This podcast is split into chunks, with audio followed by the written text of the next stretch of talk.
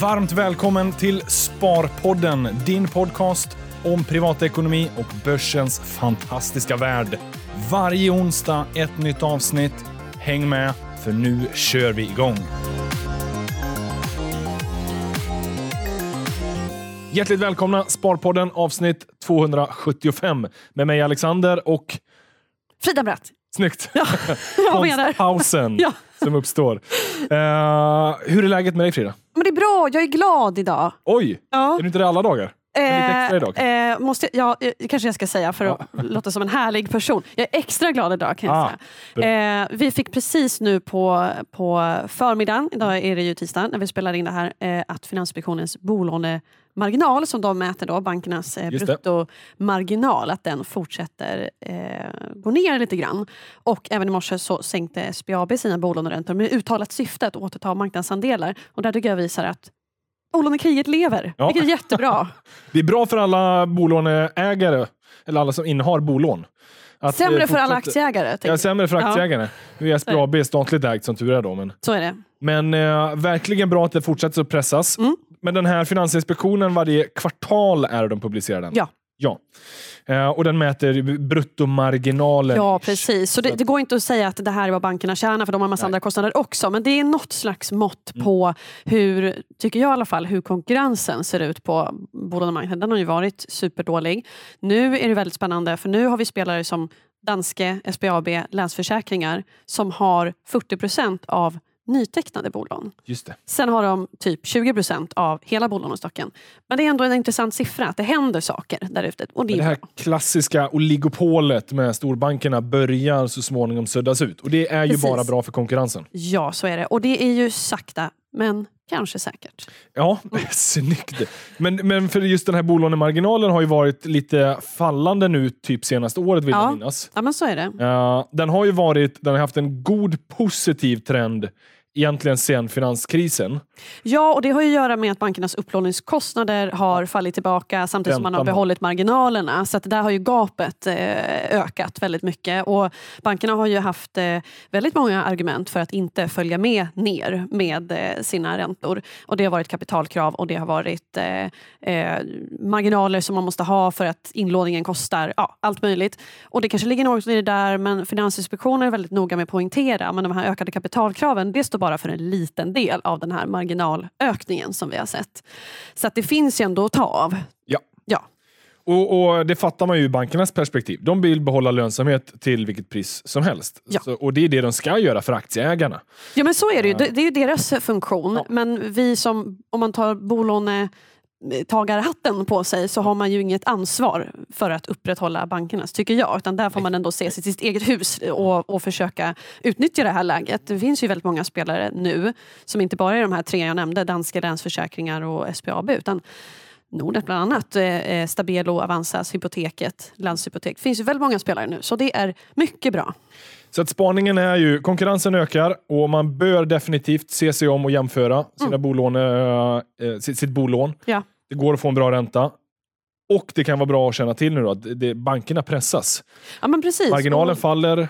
Och vi får se vilket utslag det här får ja. om några kvartal bort i rapporterna. Precis, Swedbank och S E B lyckades faktiskt hålla uppe sina marginaler nu senaste kvartalet. Men Nordea var ju väldigt tydligt att de pressas av det här och de har ett uttalat syfte att återta marknadsandelar på bolånemarknaden, stod det i rapporten. Så att där, det kan man ju ha med sig lite Fortsatt grann. Fortsatt bolånekrig.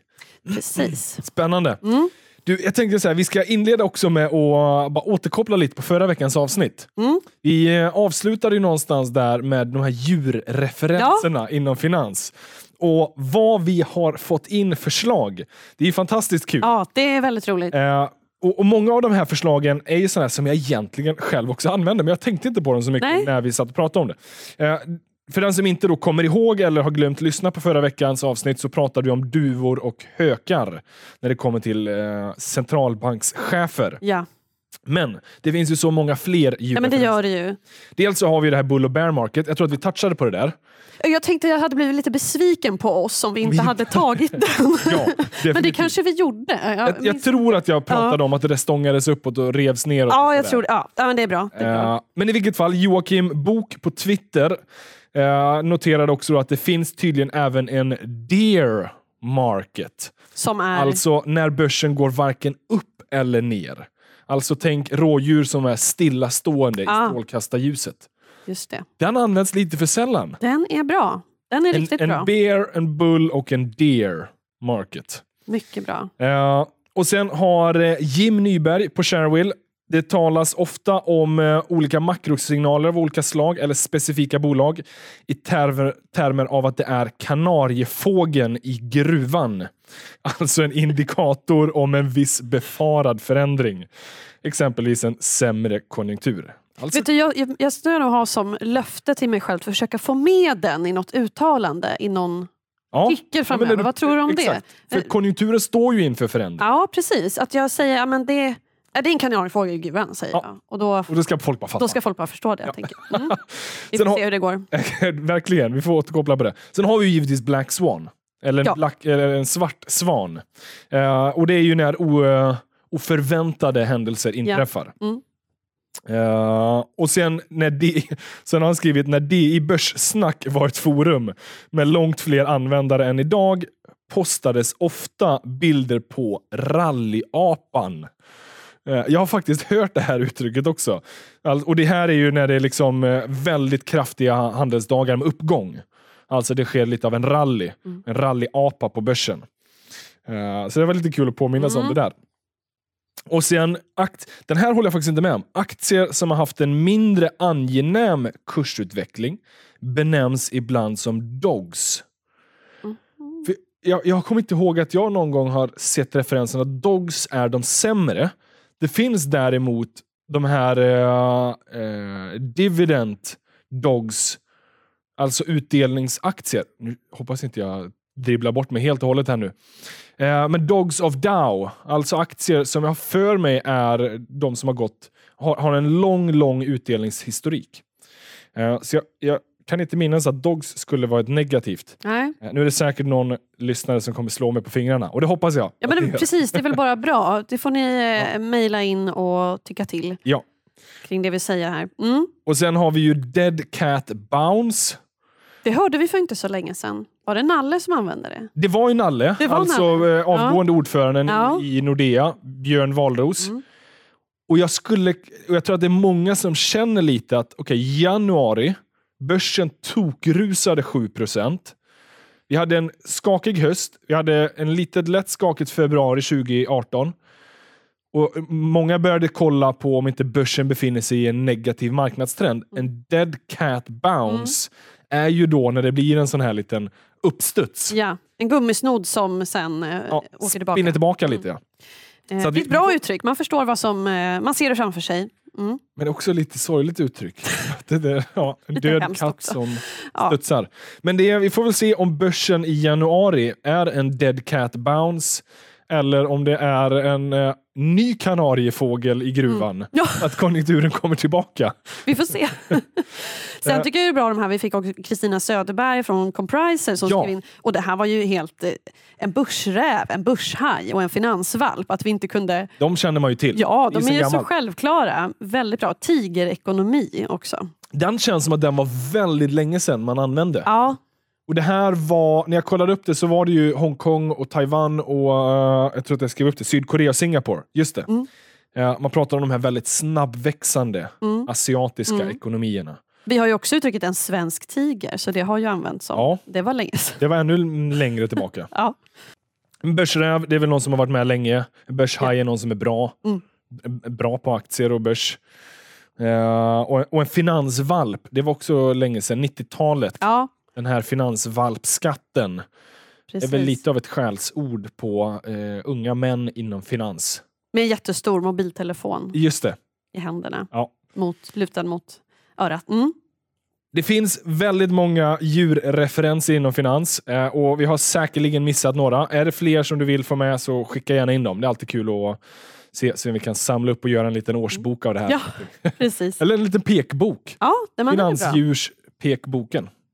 Ge till mina barn. Ja, mm. faktiskt. För att få in dem på rätt spår tidigt här. Mycket bra, mycket bra. Uh, det är inte det enda vi ska prata om i Nej. det här avsnittet. Men jag tyckte det var lite kul att blicka tillbaka. Det jag tänkte vi skulle prata om är guld. Mm. Du har varit ute och pratat lite om guld. Mm. Jag, har, jag har sett lite nytt förändrings, ja. förändring i guldhandeln. Ja, men precis. Det vi ser bland Nordnets kunder är ju kanske inte att det är i absoluta antal så jättemånga fler som handlar i guldprodukter, alltså guldcertifikat främst. Eller, eh, men det är en stor procentuell ökning.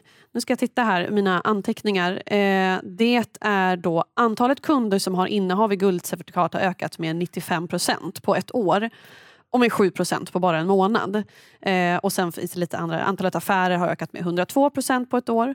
Eh, femtiofyra procent på en månad. Så att det, det är stora, det är anmärkningsvärd eh, eh, procentuell ökning av kunder som vill eh, investera i guld. Och det här tolkar jag i alla fall som att det fortfarande finns en oro för eh, marknaden och börsen och vart den ska ta vägen. Och det som är intressant om man tittar på ur ett globalt perspektiv, det här är ju bara Nordnets kunder då, men om man tittar globalt så ser man en liknande trend, och då ser man också eh, att det inte bara är eh, börshandlade fonder som följer prisutvecklingen i guldet, alltså en syntetisk prisutveckling, utan det är börshandlade fonder som faktiskt investerar i fysiskt guld. Det vill säga att det ligger guld i något bankvalv i Schweiz eller så.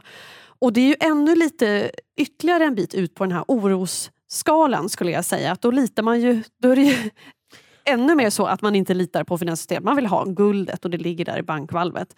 Någonting eh, hårt och rejält som man kan ta på. Något att hålla sig i. Det finansiella systemet krackelerar. Precis, det är så jag tolkar det. Ja. Sen vet jag inte, det var en diskussion under hela hösten att, eh, att nu kommer räntehöjningarna. Nu, för nu har vi inflationen under kontroll, att det är någon sån effekt också. Eh, guldet har ju hela tiden ansetts vara inflations... Eh, skyddande. skyddande.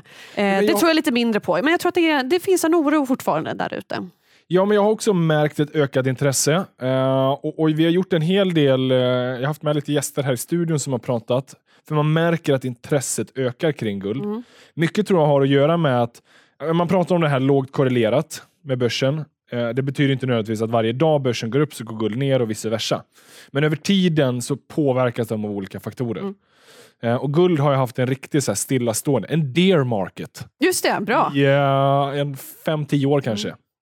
Någonstans kring där liksom tjugohundraelva, där börsen har tog krusat. Så att, och, och vi ser att fler börjar köpa.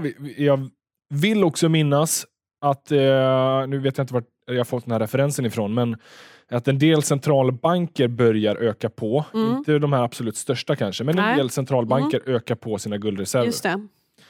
Uh, och, och för investeraren då som känner att ja, men okej, börsen är lite skakigt, jag vill leta alternativ, ja, men då är ju guld kanske ett av många alternativ. Ja, och jag tycker att det är betydligt eh, enklare och kanske smartare då också att Eh, satsa på certifikat som följer prisförändringen. Att man har med sig att det är en helt annan sak att titta på börsens guldbolag. Då har du ju med en, en mängd risker, bolagsspecifika eller strukturella, eller Exakt. de kanske håller på med prospektering, och då är det väldigt mycket annat du måste göra en analys av innan du kan ha någon som helst uppfattning om det här. Det är väldigt mycket andra risker som tillkommer då.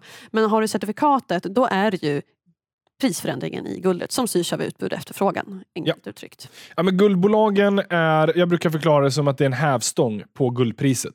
Så är det. Nu tar jag äran för det, men jag, jag för mig har fått av någon expert som mm. jag har haft med här. Mm. Uh, att när guldpriset, om det är prospekteringsbolag, mm. ja, men då är ju de beroende av hur guldpriset går. Går det bra, ja, då får de i större utslag på det guldet de gräver upp och förädlar. Ja.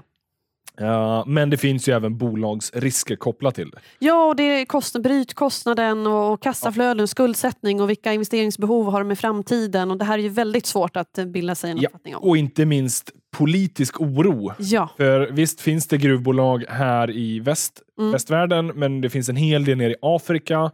Uh, och där är det ju en helt annan politisk risk som man inte har, inte helt överblicksbar. Nej, och det finns ganska många guldbolag som har fått kritik från Amnesty och så, typ ja. Goldcorp och de här eh, ja. som eh, eh, inte verkar ha hanterat sin verksamhet i enlighet med ja, riktlinjer. Som ja, men arbetsskydd och så vidare. Ja. Så att för den som vill hoppa på gruvbolagen, se till att göra din due diligence ja. och din analys välgrundad. Men vill man ha bara den här diversifieringen mm. så kan man ju köpa guldcertifikat. Det ja. finns en hel del på tyska börsen mm. som då följer både syntetiskt eller har de här fysiska guldtackorna. Ja. Uh, och jag tror till och med att man kan lösa in de där E T F-erna. Och det här är ju verkligen så här, if the shit hits the ja. fan, finansiella systemet krackelerar, du vill ha det där fysiska guldet, ja, men då kan man lösa in det. Det, det är en häftig tanke på något häftig tanke. sätt. Jag tänker också så här, om nu finansiella systemet krackelerar, kommer det vara så enkelt att frakta hem lite guldtacker från Schweiz? Jag har också funderat på det där. Eh, det finns ju inneboende risker. Ja. Jag tror ju inte att finansiella systemet kommer att gå så långt att det krackelerar. Det är det åtta miljarder människor ja. som är beroende av det. Det tror jag tror inte att vi kommer är. att f- försöka förbättra och förstärka det där ut i sista andetaget. Ja. Och jag tycker värt att påpeka här också, vi pratade om, om guldbolagen, att det finns ju också guldfonder. Och de skiljer sig ju väldigt mycket från börshandlade guldfonder eftersom ja. guldfonder investerar i de här bolagen. Och då... Ja, då kvarstår ju de här bolagsriskerna förstås. Dessutom är de ofta väldigt dyra. Ja. Eh, så att det, och, och det kanske man förstår, för att då är det ju en förvaltare som måste göra det här stora analysjobbet vi nyss pratade om att man måste göra. Så att, eh, den, det kanske inte är så konstigt. Man måste ju känna de här guldbolagen väldigt bra. Men frågan är att det är väldigt svårt för mig som sparare att bedöma att just den här guldförvaltaren är värd liksom två komma sjuttio procent i avgift. Eh, det är väldigt svårt. Jag tycker det är ganska klokt att keep it simple, att eh, titta på certifikaten. Ja. Då får du till en låg förvaltningsavgift ja. guldpriset. Det man behöver tänka på är väl just att prisutvecklingen är i dollar. Ja. Guldpris mm. sätts ju i dollar. Och kronan, tänkte vi kan prata lite om också. Vart ja. är den på väg? Vilken bra eh, övergång. För, för det blir ju också en viss valutaväxling. Mm. Mm. Ja, men det blir det ju. Och köper du i dollar för svenska kronor och mm. dollarn stärks, ja men då hjälper du dig. Mm. Men om kronan senare stärks mm. mot dollarn, mm. ja, då äter det upp en mm. del av mm. ditt... Eh, liksom den förväntade avkastningen. Ja. Och nu är det ju så, en del är ju lite oroliga att kronan ska börja stiga. Riksbanken Precis. själv är oroliga. Riksbanken är oroliga. Det eh, har de ju varit sedan de eh, höjde räntan i mm. december. Nu har det visat sig att den oron var ju eh, obefogad fram tills nu i alla fall. Om det var ja. någon i direktionen som låg sömnlös på nätterna så gjorde de ju det i onödan uppenbarligen. För kronan har ju fortsatt att försvagas. Det har ju varit ett kronfall verkligen. Nu är den ju ner, jag tror att det är fyra komma fem procent sedan årsskiftet och tolv procent på ett år gentemot dollarn. Oh.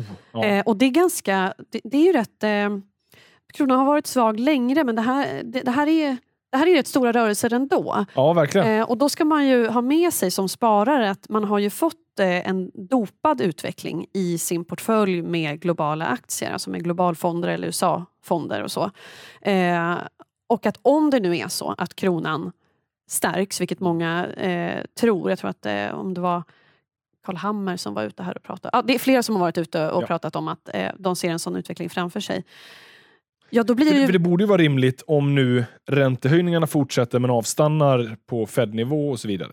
Ja, då borde det ju allt annat lika bli så. Ja, eh, men nu får vi se om nu... Vi får se, det verkar som att Fed kan också... De verkar kunna tvärvända och det har kommit väldigt mycket positiv eh, statistik från U S A nu med sysselsättningen och, och lönetrycket och så. Så att vi får väl se, men så som det ser ut nu med Riksbanken som ändå säger att man ska höja räntan och med Fed som säger att nu ska man ta en paus. Ja, då borde det alternativt lika bli så att kronan stärks gentemot dollarn. Och då har vi ju en liten valutarisk i, i våra portföljer som då eh, har investerat i aktier noterade i dollar. Just det. Eh, för då blir det ju så att ja, men om, eh, om kronan stärks mot dollarn med fem procent då, då faller ju värdet på dina andelar med fem procent utan att kurserna har rört sig. Mm. Allt annat lika då. Eh, det där kan vara bra att ha med sig. Och jag säger inte att man ska positionera sig för det här. Det är väldigt svårt. Det blir ju en valutaspekulation, vilket är väldigt svårt. Det är ju så en gammal sanning. Ja. Att det går inte att spekulera i valuta. Det är otroligt svårt att träffa rätt. Men man kan ha det med sig. Och man kanske kan tänka lite på den dollarexponeringen som man har i ja. portföljen. Nu när vi är i det här läget. För många har ju fått en fin eh, avkastning ja. om man nu har legat investerad i dollar. Precis. Uh, så den kan ju vara värt att balansera lite bättre. Så kan det vara. Men sen är ju, precis som du säger, det är svårt att försöka parera valuta. Uh, globalfonder ska vi fortsatt ha. Absolut. Det långsiktiga sparandet. Det bästa tipset är väl att fortsätta månadsspara. Ja, men jag tycker det. Däremot så tycker jag väl kanske att om man har jag tycker att globalfonder är, för de allra flesta sparare så är det ett väldigt bra alternativ som en grund i sparandet. Eh, man kanske inte också måste ha U S A-fonder.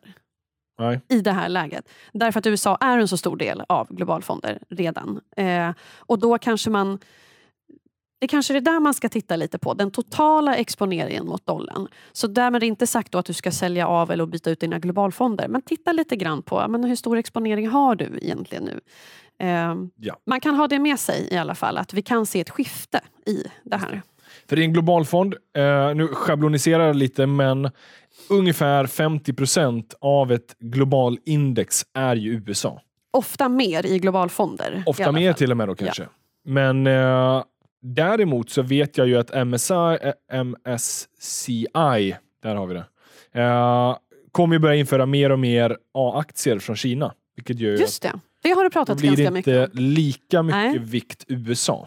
Precis. För det är ju som sagt, när man köper en global fond då tänker man ju, jag vill ha över hela ja, globen. Ja. Men så får man mer än hälften U S A. Mm, mm. Så att den kan ju vara bra också att ha lite mm. koll på. Om vi nu har ytterligare, det brinner den, lite med den här dollarrisken. Precis, och den är ju för övrigt jätteintressant då. Om vi, för då kommer vi ju se ett flöde in i kinesiska aktier. Borde vi se om, eh, i och med den indexförändringen också. Ja, just det. Om man tänker sig alla... indexfonder som, som, du, som då måste lägga en ökad andel i Kina. Eh, den är intressant också att tänka på. Ja. Sen får vi se, jag kommer inte ihåg vad statusen är om hur vida mycket det är som är numera ingår eller om det kommer vara successivt att börja ingå. Mm. Men, men Kina är en större börs än vad den utgör sig för att vara i global mm. index i dagsläget. Ja. Ja, men kronan, vi alla semestersparare där hemma hoppas ju att den där stärks lite för nu har det varit många ja. år av lite dyrare semester. Ja, man får ju, man får ju bara två tredjedelar av det man fick tjugohundratretton. Ja. Om du åker till U S A så får du bara en två tredjedels hamburgare. Ja, nu är de förvisso väldigt stora. Så det det kanske är bra.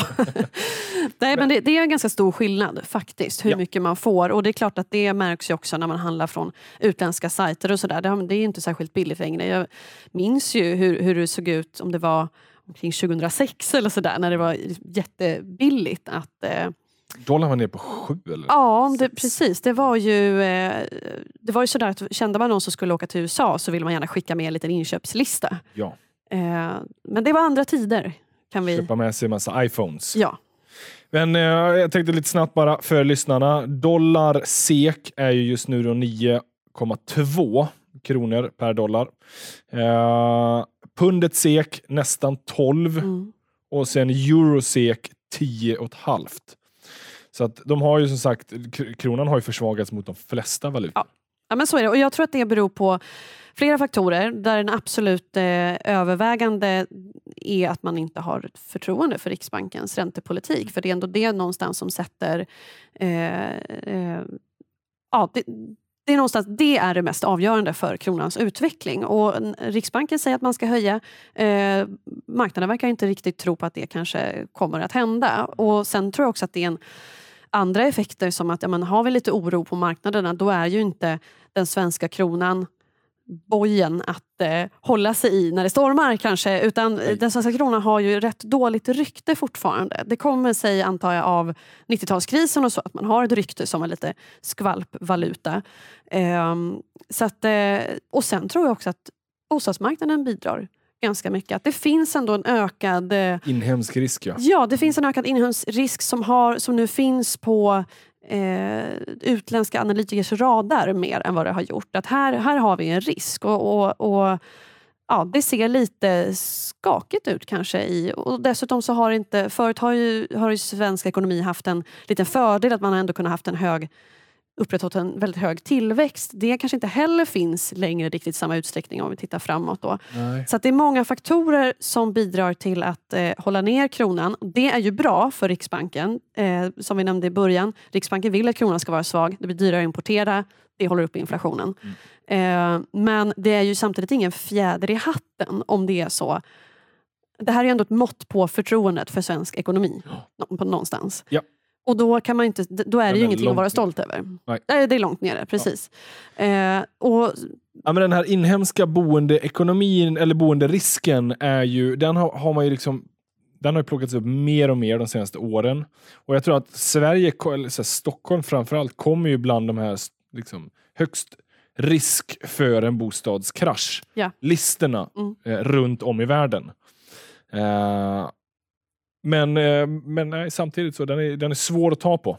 Den är svår att ta på. Eh, jag tror ju någonstans att eh, Riksbanken och Stefan Ingves har lite grann målat in sig i ett hörn också. Och det är kanske därför man inte tror på att de här räntehöjningarna kommer att komma. För vi är så räntekänsliga. Att det är så svårt att höja räntan i det här läget. Ja. Eh, och att då skulle riskerna för att någonting verkligen händer på bostadsmarknaden öka ännu mer. Den risken har ju också ökat eftersom vi... Ja, hushållen har ju blivit... Eh, Vad ska man säga? Det är mer pengar ut ur plånboken. Amortering är jättebra och det är sunt och det minskar riskerna i den egna balansräkningen, eller vad man ska säga. Men det är samtidigt mer pengar ut ur plånboken. Jag tror inte att hushållen har problem att betala sina räntor och sin amortering. Men det är ju mindre pengar till konsumtion. Ja. Och det är ju där man inte vill hamna då. Och vi ser ju redan att folk faktiskt har minskat sin konsumtion. Det kommer statistik här nu på privatkonsumtionen som inte alls ser så stark ut. Mm. Vilket kanske är konstigt i det här läget. För vi har ju ändå fortfarande låga räntor. Eh, och vi har fortfarande inget eh, nedtrappat ränteavdrag som det pratas om. Men det kanske är att man, det här har kommit upp på radarn med ränteavdraget. Och att det kommer räntehöjning. Kanske det som gör att man håller tillbaka konsumtionen lite grann. Ja. Men det här är ju ingen utveckling som Riksbanken vill se heller. Nej, men det blir en naturlig konsekvens när man inför tvångsamorterande. Ja, men man så är stärker det. det. Ja, så är det. Och jag tycker att eh, som sagt amortering är sunt och det är bra, men det är ett tvångssparande. För ja. Det kan ju vara så att du behöver spara till en buffert. Eller du behöver betala av på andra lån som har mycket högre ränta. Ja. Alltså man skulle behöva en högre flexibilitet skulle jag säga i det här. Ja. Som inte finns nu. Vi ska göra sån så här, vi ska göra ett riktigt djupdykaravsnitt om bostadsmarknaden, mm. boendeekonomi. Uh, för, för man märker att det finns otroligt mycket vi skulle kunna ta på där mm. och försöka verkligen måla upp de här breda penseldragen. Men vi får återkomma till det där och verkligen göra en, en uh, fullutvecklad bostadsspecial. Ja, det tycker jag också. Så har ni någonting att se fram emot till er lyssnare också. Ja, och då får ni ju självklart jättegärna skriva in vad, vi, vad ni tycker, vilka aspekter vi ska ta upp då. I Jättebra. Bra idé. Skicka in det. Och ni kan börja redan nu skicka in det, så börjar vi sammanställa. Skicka in under hashtag Sparpodden på Twitter eller i Shareville-gruppen. Hashtag Sparpodden. Där kan man skriva lite längre i Sherwill-gruppen för den som bara vill ha lite mer utförligt. Vi ska prata lite sparrobotar. Vi har fått in en del frågor på det och jag vet att det pratats om det. Eh, vi har dels fått in från Lingus på Sherwill. Varför pratas det så lite om RoboSave från Nordnets sida? Efter lansering har det varit relativt tyst, men produkten har ju gått bra för det. Har själv haft den i snart ett år och den legat jämnt och stadigt över index med en utveckling på fyra procent under skakiga tjugo arton. Uh, och sparrobotar i sin allmänhet har ju vuxit fram i popularitet. Mm. Ja, det kan man säga. En aktör började och sen då ville många snabbt ja. följa efter. Och då tycker jag att det är, man kan säga att många aktörer, alltså det är väldigt stor variation om man har gjort det bra eller dåligt. Jag har testat ett antal sparrobotar mm. uh, som finns och uh, jag tycker man kan väl säga att det är en varierande grad av rådgivning i robotarna. Uh, Och sen tycker jag att man också kan säga... Alltså, det finns en kritik mot sparrobotar. Ja. Att de kostar mycket. Eh, och att det är mycket bättre att göra det själv. Ja, och man kan välja gratis indexfonder idag. Ja, och då... då kan man, ja, så är det. Ja. Det finns inget mer att säga om det. Det är klart att det är bättre att göra det här själv. Mm. Eh, att eh, fördela, alltså investera i billiga indexfonder själv. Välja ut, ombalansera när det behövs. Det är billigare än att ha en sparrobot. Därför är ju sparrobotarna till för de som inte vill göra det här själv. Ja. Och det är ganska viktigt att få fram. Och det finns den här kritiken, den har kommit från bland annat Pensionsmyndigheten som i en rapport har gått igenom massa eh, robotar på marknaden och då kommit fram till att ja, men det är bättre att bara göra det här själv. Och jag tycker det är lite, är, man träffar lite fel där för att det är väl en självklarhet att det är så. Men det finns väldigt många där ute som inte vill. Nej. Eh, precis. Eh, vill, kan, orkar eller bryr sig. Nej, jag tycker det att liksom. Det är svårt och, och, och då tycker jag att sparrobotarna bidrar till att sänka tröskeln in till sparande. Om alternativet är att man inte gör någonting alls med sina pengar, inte låter dem jobba utan ligger på ett sparkonto för att man vet inte riktigt hur man ska göra. Ja, men då är ju sparroboten väldigt mycket bättre. Eh, och d- av de robotar som jag har testat så tycker jag också att robotarna har föreslagit väldigt bra eh, alternativ. Att det är billiga, det är indexfonder, det är inte det här dyra som om du skulle gått till en. Eh, vi vet ju alla att det finns väldigt mycket problem på rådgivningsmarknaden när det är människor som ja. ger råd. Eh, Men här är för programmerat, här är för ja. definierat. Så att det, men det är dels den här avgiftsdelen, för den har, vi, den har det pratats om så mycket under så lång tid. Och därför är det bra att den fortsatt belys, belysts, eller belyses. Där har vi ordet. Ja. Men, men man, den blir så ensidig debatten. Det är samma med indexfonder. Ja, de är billiga, men du får inte bättre än börsen. Här är ju fördelen är att de inte är superbilliga sparrobotar, men du får en riskspridning. Du får någonting som sköts ja. automatiskt. Och det går ändå relativt bra. Framförallt i sådana här skakiga tider. Mm. Jag kollade faktiskt eh, Nordnets RoboSave. Det finns lite olika varianter beroende på vilk. För det är också det där. Den, den kollar ett gäng frågor och sen så spottar den ur eh, ett placeringsalternativ efter din sparprofil. Så det är inte bara så här one way fits all, utan lite beroende på hur lång tid och hur mycket och, och hur ofta du ska se över det. Och så är de flesta sparrobotar. Men den aggressiva där har ju gått tio procent rullande ett år. Så det är faktiskt bättre än vad den här kommentaren skrev. Om man kollar senaste ett året. Och här, det är lite jobbigt att erkänna. Men min portfölj har inte gått tio procent ett år. Du kanske skulle ha tagit den här. Jag kanske skulle ha ja. gjort det, inser jag nu. Ja. Så det är också det där man inte får glömma. Att jag tror ju, eller det är därför jag inte har liksom stoppat alla mina pengar i RoboSave. För att jag... Dels vill jag köpa egna aktier, jag tror på min inneboende förmåga och framförallt jag mäter mig inte själv på ett år mm. utan jag mäter mig över en längre tid. Men man får inte heller glömma det här att den agerar inte irrationellt i kristider utan mm. den har sin balans. Mm. Den bara liksom mm. flyter på. Mm. Den är en robot till skillnad från oss människor som är människor och därmed har vi känslor ja. och det är mycket psykologi som, som ibland gör att vi inte tar att vi tar irrationella beslut, att vi säljer i fel läge eller att vi ja. så att jag håller verkligen med dig där. Sen tycker jag att robotarna har lite brister fortfarande. Det här är ju sin linda, det måste man ju tänka på. Eh, ja. Bland annat är det ju så att eh, de robotar som finns på marknaden nu, de tar ju hänsyn till ditt sparande. Mm. Men de tar inte hänsyn till din övriga privatekonomi. Den kanske inte vet att du har ett väldigt stort räntesparande, motsvarande ett räntesparande i form av amorteringar på bostaden. Eh, eller att du bara sparar räntor till din pension. Just det, den det, skulle ju ha en, en helhetsbild. Ja, det, det har de inte. Utan den måste lita på att jag ger rationella svar. För om jag säger att jag vill inte ta så mycket risk för jag tycker inte om det, eh, då tänker ju roboten nej okej, ja, men då föreslår jag lite lägre risk. Men det bästa för mig kanske skulle vara att jag faktiskt tar lite risk med de här sparpengarna för att jag har så mycket räntor i övrigt.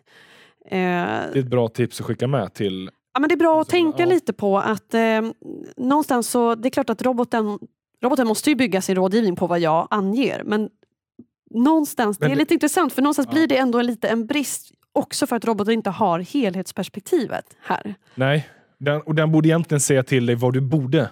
Ja, exakt. Och där kan ju säkert vara lite provocerande för många. Ja. Men vad då borde? Det, det måste ju väl jag få bestämma. Och, och så är det ju verkligen. Det är klart man måste känna sig bekväm och trygg med sin risk. Men att eh, jag tror att i framtiden om vi skulle få robotar som faktiskt kan se helheten, men så här mycket bör du amortera, så här mycket bör du spara eh, till på medellång sikt, så här mycket på lång sikt och kanske också hjälper oss att välja bra alternativ. En robot som hjälper oss att flytta och som hjälper oss att byta och hitta en lägsta avgift, det tror jag skulle förbättra mångas privatekonomi väldigt mycket. Verkligen. Så att det finns mycket att göra här. Nu, det här är verkligen bara i sin linda. Ja. Men det är väldigt intressant. Jag följer eh, sparrobotar och A I inom sparande rätt mycket. För jag ja, men, det, det är spännande. Det där är ju verkligen sparrobotar två punkt noll eller privatekonomirobotar. Mer ser, så, exakt. Ser helhetsperspektivet. Ja. Det där är, skulle jag också gärna vilja ta del av. Visst vore det bra? Ja, det vore ja. väldigt ja. trevligt. Men eh, så här, jag är ändå för sparrobotar för den som som sagt inte vill, orkar eller kan spara på egen hand. Så här, se till att bara hålla koll på vad avgifterna är, för det vet vi att de äter upp en del av sparandet. Yeah. Men det kan ju vara värt det att du faktiskt får lite risk och du får lite riskspridning och du får en, ett månadssparande som omallokerar. Om alternativet är att det inte blir något av alls. Exakt, mm. exakt. Snyggt! Eh, Sparpodden tvåhundrasjuttiofem. Ja, mot trehundra. Mot trehundra, vi, vi närmar oss. Ja. Eh, min, min prognos är någonstans sommaren. Ja. tjugofem veckor bort. Ja. Det är lite varmare nu. Mm. Vi får se vad vi hittar på. Ja. Någonting ska vi nog hitta på. Någonting kul blir det. Mm. Uh, tack som alltid för att ni lyssnar.